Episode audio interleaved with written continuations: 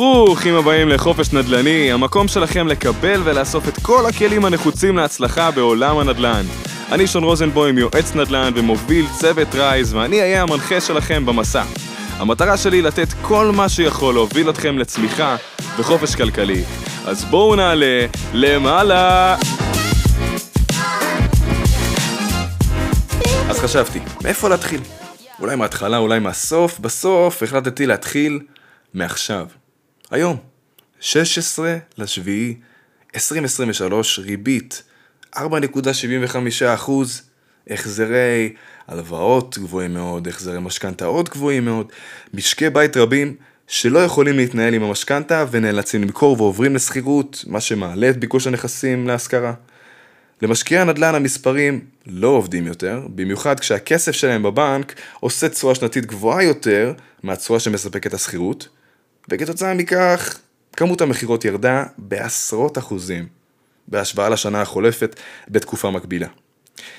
את המצב הפוליטי אני שם כרגע בצד, כשניגע בזה בהמשך בפרקים אחרים.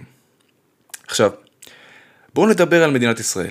מדינת ישראל היא המדינה היחידה, היחידה בעולם ליהודים. יהודים רבים עולים לארץ, או בינתיים או לא בינתיים, קונים פיסות אדמה בארץ הקודש, האנטישמיות, האמונה, המשפחה שבארץ והחלום.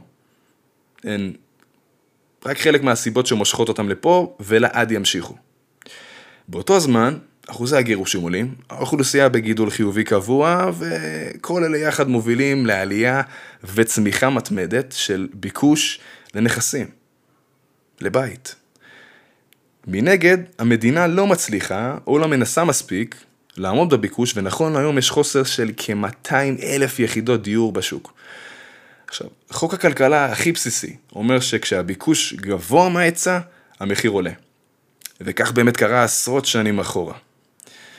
משבר הסאב פריים ב-2008, המחאה החברתית ב-2011, חוק מע"מ אפס ב-2014, אה, הכנסת מחיר למשתכן ב-2017, ואפילו, אפילו הקורונה הגדולה, שהוצגה כסוף העולם בתקשורת, לא הצליחו אף אחד מהם להוביל לירידה לטווח הארוך של מחירי הנדל"ן.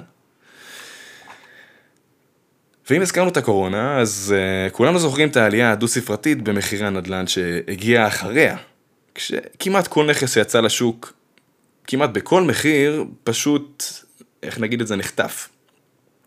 אז המסקנה? המסקנה היא שנוסחת ההיצע החסר מול הביקוש המטורף תנצח גם הפעם, וברגע שגובה הריבית ישנה מגמה, נראה שוב עלייה גורפת ובלתי נמנעת של המחירים. אז לטווח הארוך, השקעה בנדל"ן היא סוס מנצח. אז אם אתם יכולים תשקיעו, בלי קשר לתקופה. אם אתם יכולים לרוץ רחוק, תרוצו רחוק. ואם תרוצו רחוק, אתם תרוויחו מנדל"ן. ועכשיו אני חוזר אחורה רגע כדי לתת שתי נקודות משמעותיות לפני שאנחנו הולכים. אחד, אמרנו בהתחלה שבעלי נכסים רבים מגיעים למצב שחייבים למכור. כל אחד ברמתו. יש חייב ויש חייב, אבל כך או כך המשבר הזה מציף הזדמנויות טובות. וגם הזדמנויות מדהימות. אז חשוב מאוד, חשוב, חשוב, חשוב לקחת את זה בחשבון, לפני שעוצמים עיניים ואומרים, אני לא קונה עכשיו כי ככה או ככה או ככה או ככה. מן הסתם, עסקה מתחת למחיר שוק בעשרה אחוז ולפעמים אף יותר היא כדאית. אז קחו אותה ותרוצו רחוק עם עליית השווי. וזה מתחבר לי לנקודה השנייה, שאני חוזר למשקיעים שאומרים לעצמם שבבנק הם יקבלו החזר גבוה יותר, תשואה שנתית גבוהה יותר. כן, אם אתם רצים למרחק הקצר, שימו את הכסף בבנק, זה הזמן לקבל עליו כמה אחוזים. אם אתם רצים רחוק, עליית הערך של הנכס שתקנו תנצח את ההחזר מהבנק פי כמה וכמה. אז חברים, אם אתם יכולים לרוץ רחוק, תרוצו רחוק עם נדל"ן. תקנו נדל"ן. כי אנחנו בסופו של דבר תמיד נמשיך ונעלה, והמספרים הוכיחו את עצמם. אלף פעמים. אז תסמכו על זה. אז חברים, זה הניתוח המצב הנוכחי רגע לפני שניכנס לעובי הקורה ככה ונתחיל לרדת לפרקטיקה של מה לעשות פה, מה לעשות שם, ונקבל מלא טיפים מאנשים שחווים את השוק כל אחד בתחומו, אה, ובקרוב תשמעו גם מה הכוונה, ומי הולך, בעצם הולך להיות, אז יש לכם שאלות? אל תהססו לפנות אליי, להעלות, לשאול. אני מחכה לזה וכמה לזה וצמא לזה, וכמובן שאם נהניתם וקיבלתם ערך מהפרק הזה, שתפו חברים ובני משפחה שצריכים לשמוע גם, ותעזרו גם להם להתקדם אל עבר חופש נדל"ני. נפגש בפרק הבא.